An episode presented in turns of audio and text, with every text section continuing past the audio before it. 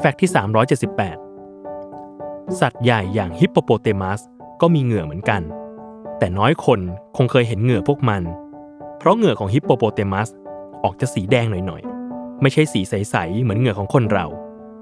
โดยข้อค้นพบนี้ถูกตีพิมพ์ในนิตยสาร Nature ฉบับวันที่ 27 พฤษภาคม คศ 2004 จากนักวิจัยมหาวิทยาลัยเคโอและมหาวิทยาลัยเภสัชกรรมเกียวโตของประเทศญี่ปุ่น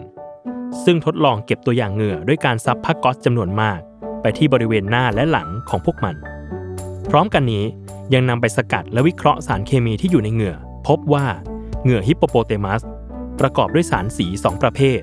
ประเภทแรก ชื่อกรดฮิปโปซูโดริก ที่ให้สารสีแดงออกมา